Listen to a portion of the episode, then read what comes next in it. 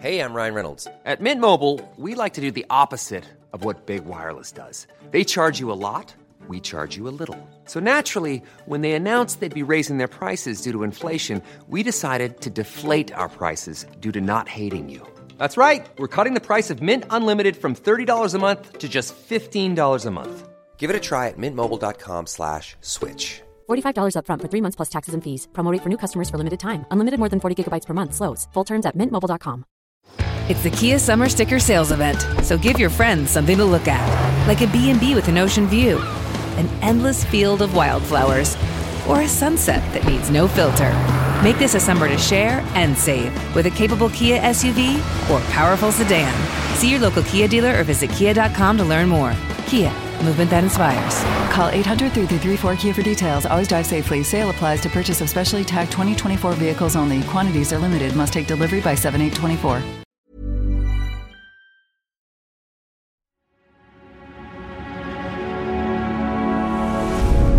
Tortoise.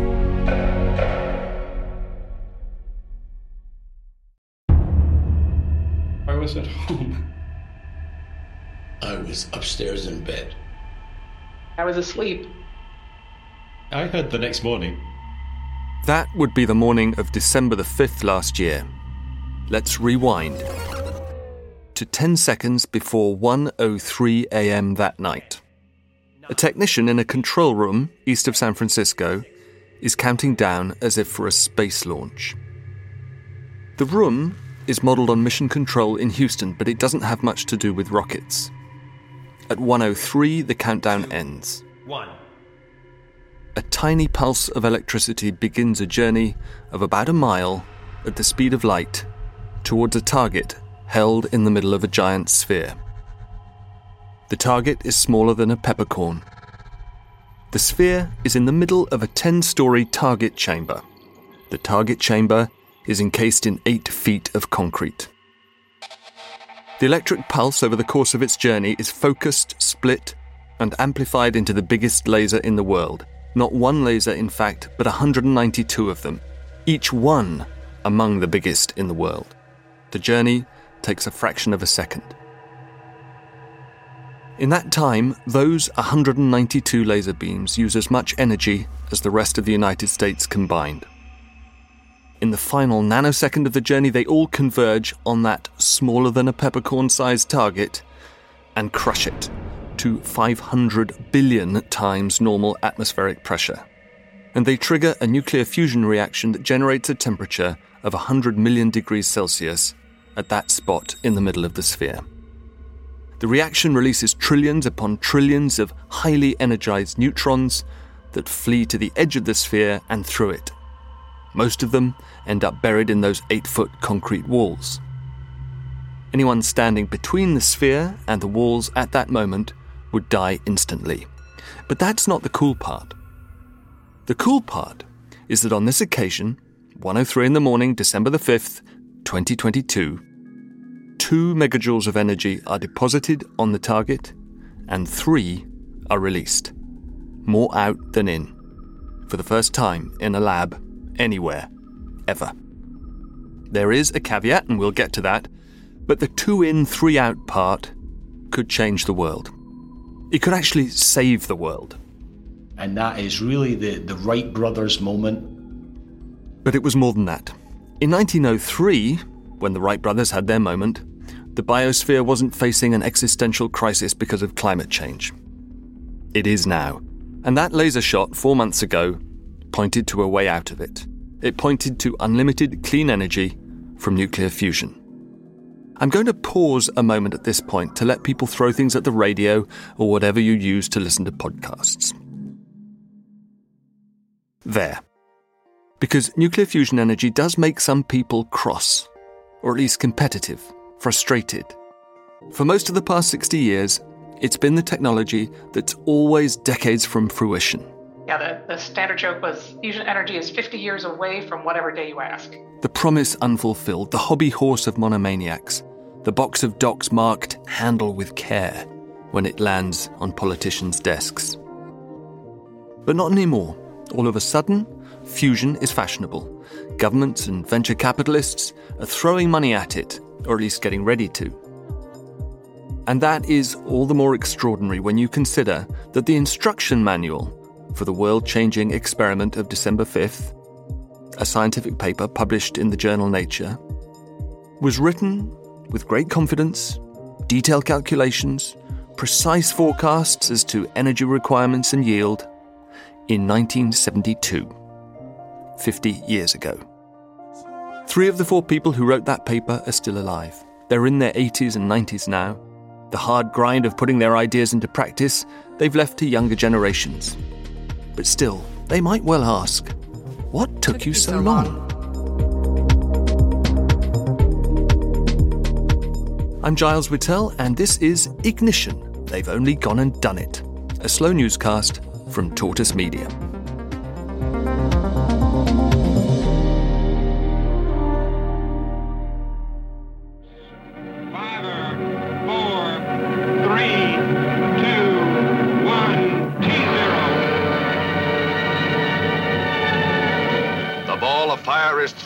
Miles across as it shatters both land and sea. The shockwave races 35 miles and reaches the control ship with force enough to jar the solidly mounted camera. So I'm Kim Budil. I'm the laboratory director at Lawrence Livermore National Laboratory.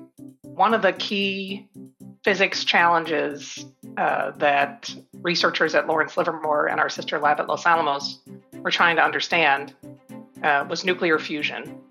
And the only places you could really study nuclear fusion were in the most extreme objects in the universe, uh, places like the sun, where you could observe from a long distance, or in operating nuclear weapons.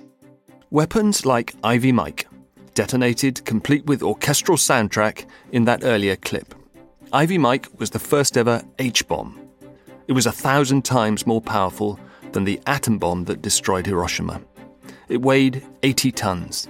It vaporized an entire island in the Western Pacific in 1952. That test marked the dawn of the thermonuclear age, a new age of anxiety for nuclear scientists. One of them was John Nuckolls.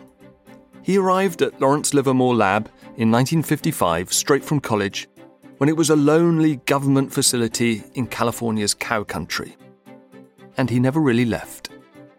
The lab's main purpose in those days was designing nuclear weapons, but quite quickly Nuckolls realized that weapons weren't ideal for studying the physics of fusion or any of the other things that fusion might be good for.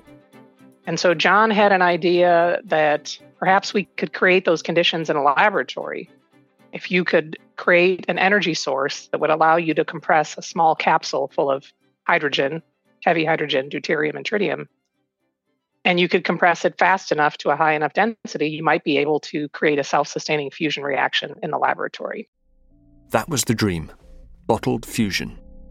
Deuterium from seawater, where it occurs naturally, tritium as a byproduct of the fusion process itself, negligible nuclear waste, limitless clean energy. But it was more than a dream. From the early 60s, Nuckolls had his energy source in the form of lasers. And he set about imagining a machine that could bring this energy to bear on nuclear fuel with unimaginable pressure. Before I go on, the first of two confessions. We badly wanted to hear Nuckolls in his own words, but in the end, we couldn't persuade him. Which I suppose is fair enough. He's 92 now, and it was suggested to us that he's wary of being lured into talking about weapons which remain highly classified.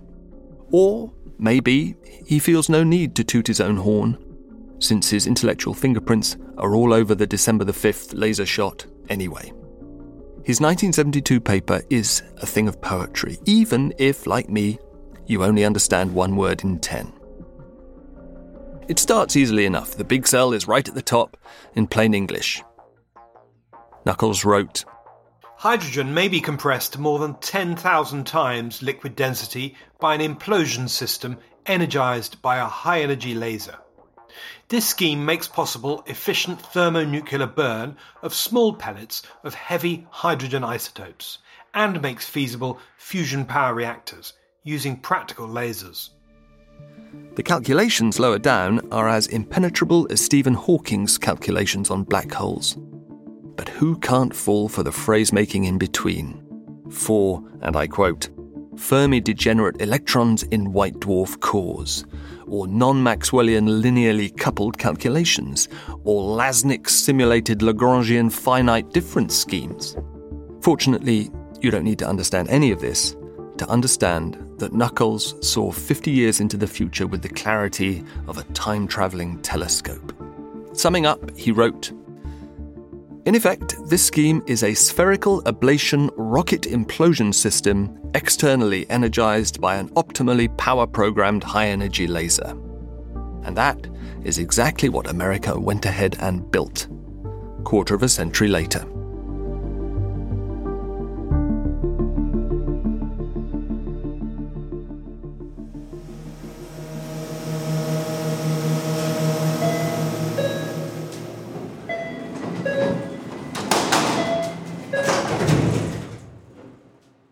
Nowhere else in the world, nowhere else can generate the temperatures and pressures and physical conditions that it happens on NIF. That's Gordon Brunton, who runs the National Ignition Facility, the heart and soul of the Lawrence Livermore Lab. It was designed for frontier science, and it was designed for the energy mission. And that is Ed Moses, who built the National Ignition Facility. It is unique and extraordinary, and Moses is passionate about it. He means what he says about frontier science and the energy mission. But he's very clear about something else as well. But for the arms race and the agreement to stop nuclear testing when the Cold War ended, the National Ignition Facility would never have been built.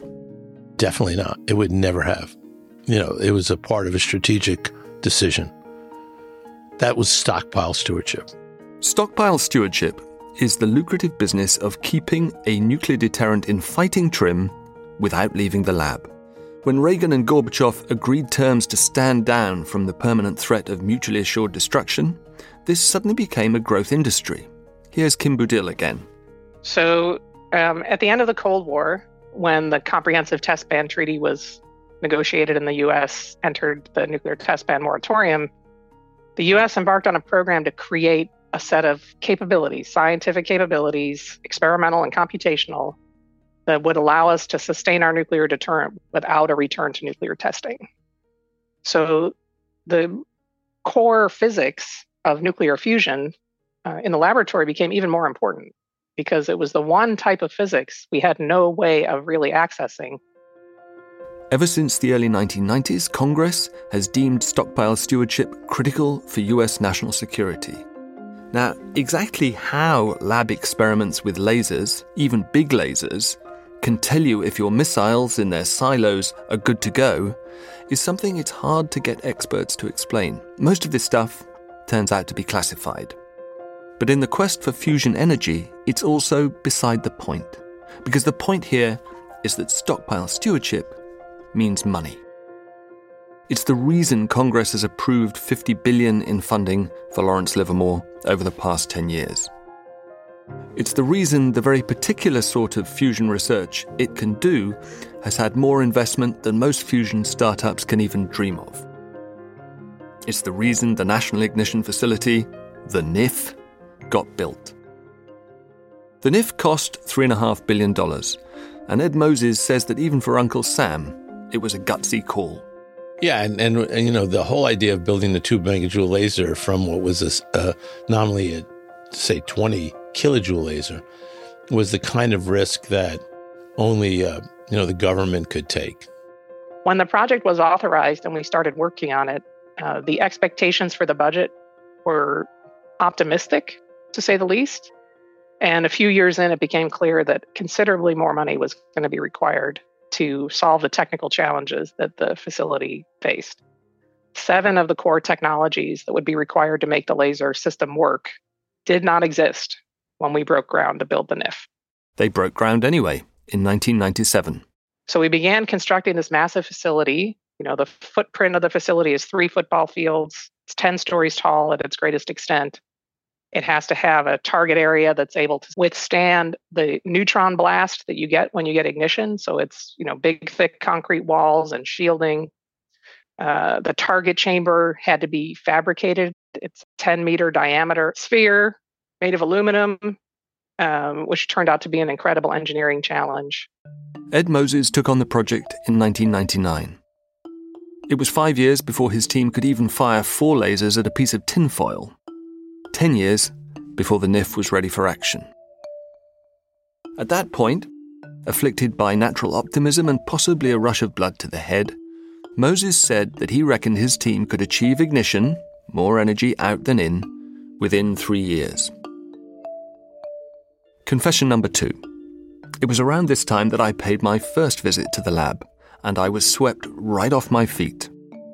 My father, a physicist in his youth, had always talked about fusion with a faraway look in his eyes, and my editor at the time was happy to be carried along by my inherited enthusiasm for something I didn't really understand. And so, I found myself at Lawrence Livermore in 2011 in the office of Mike Dunn, who at that time was Director for Laser Fusion Energy. His job was to be ready to commercialize the lab's energy know how as soon as it achieved ignition.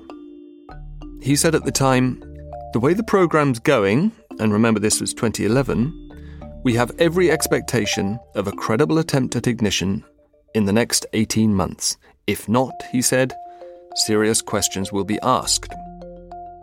I wrote it all down. I was stunned by the audacity, the ambition of the place. This huge machine with its almost comical juxtaposition of big weapon and small target. Its gadgetry was from central casting. It even had, and still has, a thermometer the size of a mini sub called Dante.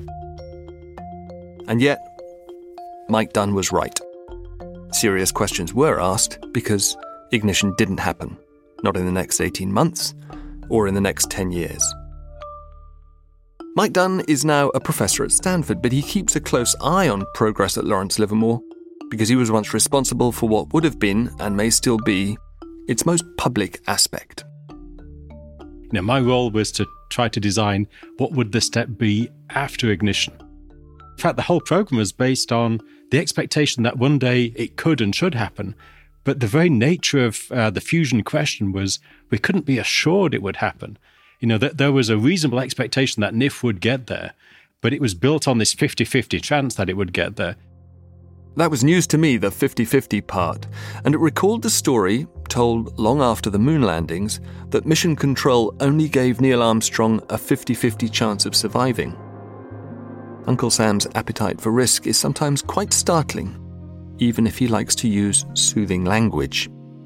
And so we, we were doing our due diligence to make sure we were prepared. In as and when NIF gets to ignition, we would know how to step forward, you know, beyond that and, and have you know the understanding of how to capture that from a fusion energy perspective you know trying to address one of the most profound questions our society has oh my goodness what do we do now you know, we'd be prepared but there was still, you know, deep uncertainty. No matter which approach to fusion you have, there's no categoric certainty that a facility of any given size will get you there.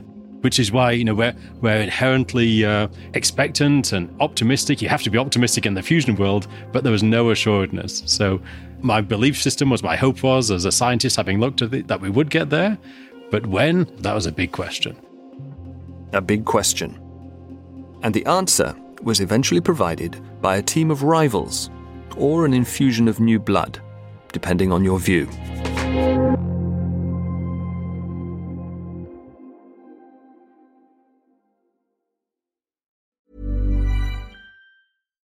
Life is full of what ifs, some awesome, like what if AI could fold your laundry? And some, well, less awesome, like what if you have unexpected medical costs? United Healthcare can help get you covered with Health Protector Guard fixed indemnity insurance plans. They supplement your primary plan to help you manage out of pocket costs. No deductibles, no enrollment periods, and especially no more what ifs. Visit uh1.com to find the Health Protector Guard plan for you. It's that time of the year. Your vacation is coming up.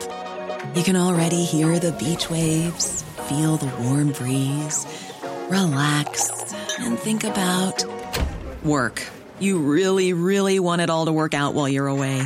Monday.com gives you and the team that peace of mind. When all work is on one platform and everyone's in sync, things just flow wherever you are. Tap the banner to go to Monday.com. Hey, I'm Ryan Reynolds. At Mint Mobile, we like to do the opposite of what Big Wireless does. They charge you a lot, we charge you a little. So naturally, when they announced they'd be raising their prices due to inflation, we decided to deflate our prices due to not hating you. That's right. We're cutting the price of Mint Unlimited from $30 a month to just $15 a month. Give it a try at mintmobile.com slash switch. $45 upfront for three months plus taxes and fees. Promo for new customers for limited time. Unlimited more than 40 gigabytes per month. Slows. Full terms at mintmobile.com.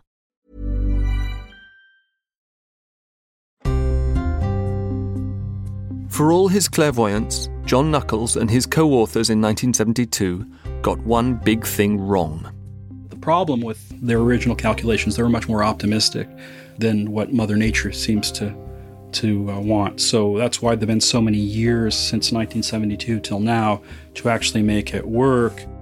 This is Omar Hurricane, Chief Scientist for the Lawrence Livermore Inertial Confinement Fusion Division. As the original idea seemed to imply that we could make this work with a lot less energy, laser energy, than what it ultimately did require. And part of that is because of our engineering control. If we had infinite engineering control, we could make this work with less energy. But because of the realities, we can't make perfect targets. We can't have perfect laser energy delivery. And why is perfect laser energy delivery so important? Well, because plasma. At the heart of all fusion reactions in the sun, in bombs, in reactors, is superheated gas in which molecules and atoms start to come apart. They're stripped of their electrons, becoming charged or ionized.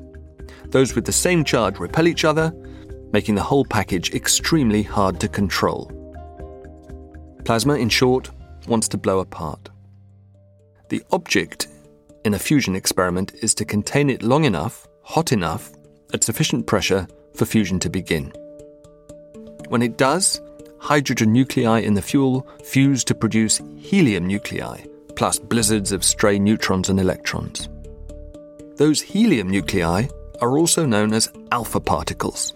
So we get this interesting process, you know, again, if we've done things right, where by getting a little fusion to get start going, we create these alpha particles. And if we stop some of those alpha particles, they give up some of their energy to the fusing region. When they give up their energy, that heats things up further. When we get uh, the temperature up, we get more fusion reactions. When we get more fusion reactions, we get more alpha particles. And if we can stop them, they leave their energy behind, causing the temperature to go up yet again.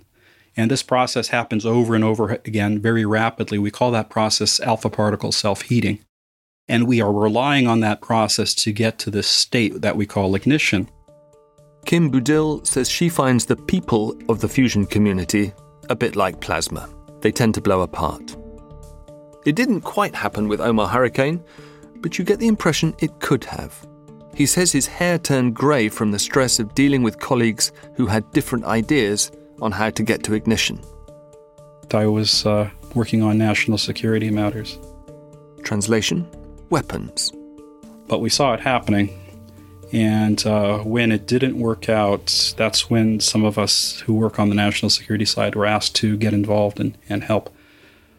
Now, looking back on what happened over the last uh, 10 years, there were essentially five elements of understanding building, both on the science side and on the uh, applied science side, engineering side, that we needed to overcome.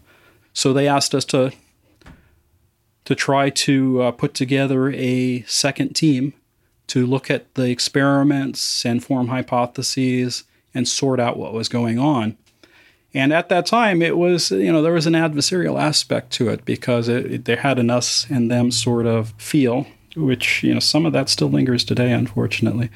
But we came in with our own sets of hypotheses and own, our own sets of uh, target designs to try to uh, make progress forward. And it was kind of a shot. We have a term in the United States, a shotgun marriage. Mm-hmm. So we were kind of forced to to kind of uh, marry with the existing group. And you know, again, there were uh, stresses, uh, you know, interpersonal stresses involved with doing that. But technically, it all worked. Big science egos. Yeah, we we all have uh, egos uh, to a degree, it goes with the territory. It goes with the territory. Of those five areas needing work, one was hydrodynamic instability. The fuel is in supercooled liquid form and needs to be spread as uniformly as possible round the inside of the target. Another was symmetry control. Stay with me because this is important. I think it's remarkable. The lasers have to hit the outside of the target with as close to perfectly spherical impact as possible. And to do this, they don't actually hit the target directly. Lasers are too pointy for that. Instead, the target is suspended in a gold cage smaller than the end joint of your little finger. In the exact center, remember, of a sphere that's 10 meters across. All 192 lasers bounce off the inside of this cage, which is known as a hohlraum, and are converted in the process into X rays, which bathe the target. Bathe is a euphemism for squashing it to a singularity using Newton's first law. They explode the outside of the target, and, since every action has an equal and opposite reaction, there's a rocket like implosive force in the opposite direction. A third area for improvement was called energy coupling, finding ways to get more energy from the lasers into the hohlraum and onto the target. And a fourth was target quality. The fuel containers, those peppercorns, had to be made stronger and more perfectly spherical. Hurricane's team made gradual progress on all these fronts, and in August 2021, it generated more than a megajoule of fusion energy from one NIF shot for the first time. It was, says Kim Budil, a shot heard round the world, at least in fusion circles. It meant the NIF was closing in on ignition. Because, forgive me here, although one megajoule is a lot less than two, everyone who knows anything about alpha particle self heating knows that fusion energy output gain is exponential if you can keep the reaction going a fraction of a second longer. Ed Moses doesn't want to get drawn into an argument with Omar Hurricane, but he says a lot of people thought they had the keys to the kingdom of the NIF. It's a social event, he told me, not just a technological event. That's why it works. For her part, Kim Budil agrees with Omar Hurricane that 2012 was an important pivot point. And they all agree that fine tuning the target design, which turned out to be a 10 year task, was crucial. These as a reminder, are the sub peppercorn sized capsules. Initially, they were made of plastic.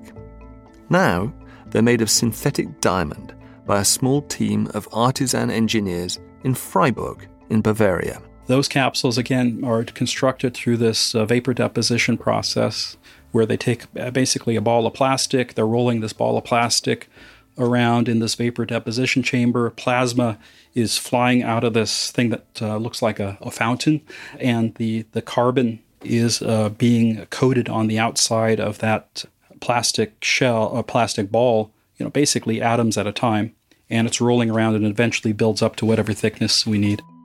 From Freiburg, the diamond balls are shipped, sometimes hand carried, to General Atomics, a trusted contractor ever since the Cold War in San Diego. Once they get there, each one is filled with acid using a glass tube 5 microns wide to dissolve and extract the plastic, leaving pure diamond. Then they're loaded onto another plane to Livermore and studied minutely through microscopes for imperfections. Only the very best are used, the rest are binned. And on December the 5th, Gordon Brunton says the stars aligned. They had a perfect target. They haven't had one since, and they haven't been able to repeat ignition. But even so, the afterglow lingers. When you actually achieve it, it's a little bit weird. So it took us about a day to really absorb the enormity of what had happened. And and then everyone was a little more giddy, I would say. Were you punching the um, air? Were you drinking champagne? not at one in the morning for sure. But there may have been champagne toast later. That's possible. It it just made me feel very proud to have been a part of it and very happy for the people who were doing it. Mike Dunn is thrilled to have an answer to the meaning of life. Um, after you know all of these years, sixty years or so, you know we now know that the answer to their question is two, as in two megajoules, give or take. The energy it takes to get ignition in a laser lab, not forty-two, as in the Hitchhiker's Guide to the Universe. Omar Hurricane and his team celebrated at a nearby vineyard, although he couldn't drink because of his blood pressure. It's gotten better since then, yeah. And the rest of the world? Well, there was huge excitement in news terms when the US Department of Energy announced the December the 5th breakthrough a week after checking the results. Scientists believe they may have discovered the holy grail of clean energy, saying it could change the way we power the world. There was excitement elsewhere in the fusion community, too. Nick Hawker is with First Light Fusion, a laser fusion startup in the UK. So the first I heard about about this, it was actually it was rumors at First Light around the table tennis table. So one of our lead scientists was conspiratorially whispering, "NIF is NIF's ignited." Maybe that's what I'm hearing. Rumors, and our team is very well connected. So I I immediately went to everyone I knew super connected in the team. Was like, let's find out. We got to find out. And it was by the end of the day, I had from three different sources that that was the case. So we kind of knew immediately that there was no keeping it secret. It, it got out immediately, and then we were just waiting for the sort of formal announcement, you know, and, and sort of dreaming that, and really hoping that it was real and that, that that the rumors were correct. Meanwhile, there's no shortage of people ready to point out how far laser fusion still is from delivering energy to the grid. And it's true, the NIF's lasers are wasteful. Seriously wasteful. 95% of their energy is lost before it even reaches the hohlraum. But they were never designed to be efficient. They were designed to do research. And unlike any other fusion method, they reached their fundamental goal. Vastly more column inches are devoted to magnetic confinement fusion, which happens in donut shaped tokamaks, first invented in Russia. These include the giant international ITER project perpetually under construction in France, but not one of them has come close to ignition. You know, ITER is talking about 15 to 20 years before it will do fusion burn experiments. And what I think, again, that's so important about what NIF has done and what Mike is saying, it's here and now. It's not a question of when you'll get burn, and it's not a question of how much energy you need to get burn. It's here. Last month, The Economist ran a big report on fusion innovation. It gave the NIF one paragraph. Typical, says Ed Moses. Their gain is zero, he reminds me, gain being the excess of energy out over energy in. But because the NIF has gain now, you can say it's not enough. Ed Moses has left Lawrence Livermore now, but he's working on commercializing the design for a laser fusion reactor that Mike Dunne worked on when they were both still there. This design would need 10 laser shots a second instead of the roughly one a day that the NIF currently manages. Doable, Moses says, with new diode lasers that don't heat up when they fire. This design would need 500 million target pellets a year at 50 cents apiece. Easy, says Moses. That kind of number doesn't scare people in the mass production business. And it would need a machine to fire them with nanometer precision and 100% reliability into exactly the right position in the middle of the target sphere 10 times a second. Done, says Moses. General Atomics built a prototype years ago. But most of all, Moses wants a change of attitude. A fusion energy Manhattan project. Well, stranger things have happened. On my last evening in Livermore, I made a final attempt to find John Nuckolls. I had an address on a nice looking street near the lab.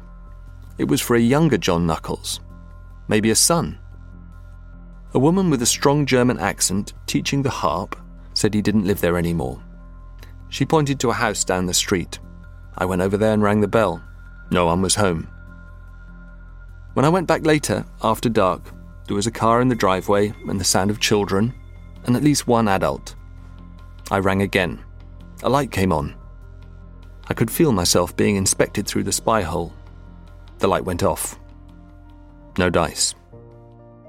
I like to think Nuckolls Sr. was in there somewhere, playing with his grandkids, or great grandkids, or just waiting for the Nobel phone to ring.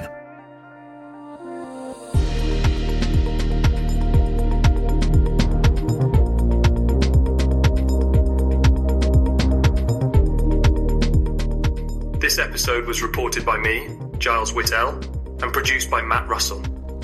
Sound design was by Tom Birchall, and the editor was Jasper Corbett.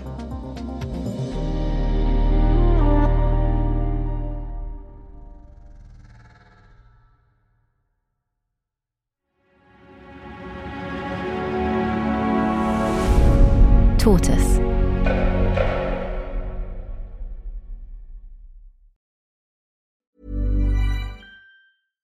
Catch those springtime vibes all over Arizona. Break out of the winter blues by hitting the water at one of our lake and river parks. Take a hike among the wildflowers. Just make sure to stay on the trails and leave the flowers for the bees. Discover Arizona's best kept secret and visit azstateparks.com slash amazing to start your springtime adventure. This is the story of the one. As head of maintenance at a concert hall, he knows the show must always go on. That's why he works behind the scenes, ensuring every light is working, the HVAC is humming, and his facility shines. With Grainger's supplies and solutions for every challenge he faces, plus 24 7 customer support, his venue never misses a beat. Call clickgrainger.com or just stop by. Granger, for the ones who get it done. How do you solve a crime in reverse when you believe that someone was murdered but have no clue who the victim was? We have to do our job, and we have to find out who did they kill? If it's possible. How are we going to do that? I'm Jake Halpern, and this is Deep Cover The Nameless Man. Listen on the iHeartRadio app, Apple Podcasts, or wherever you listen to podcasts.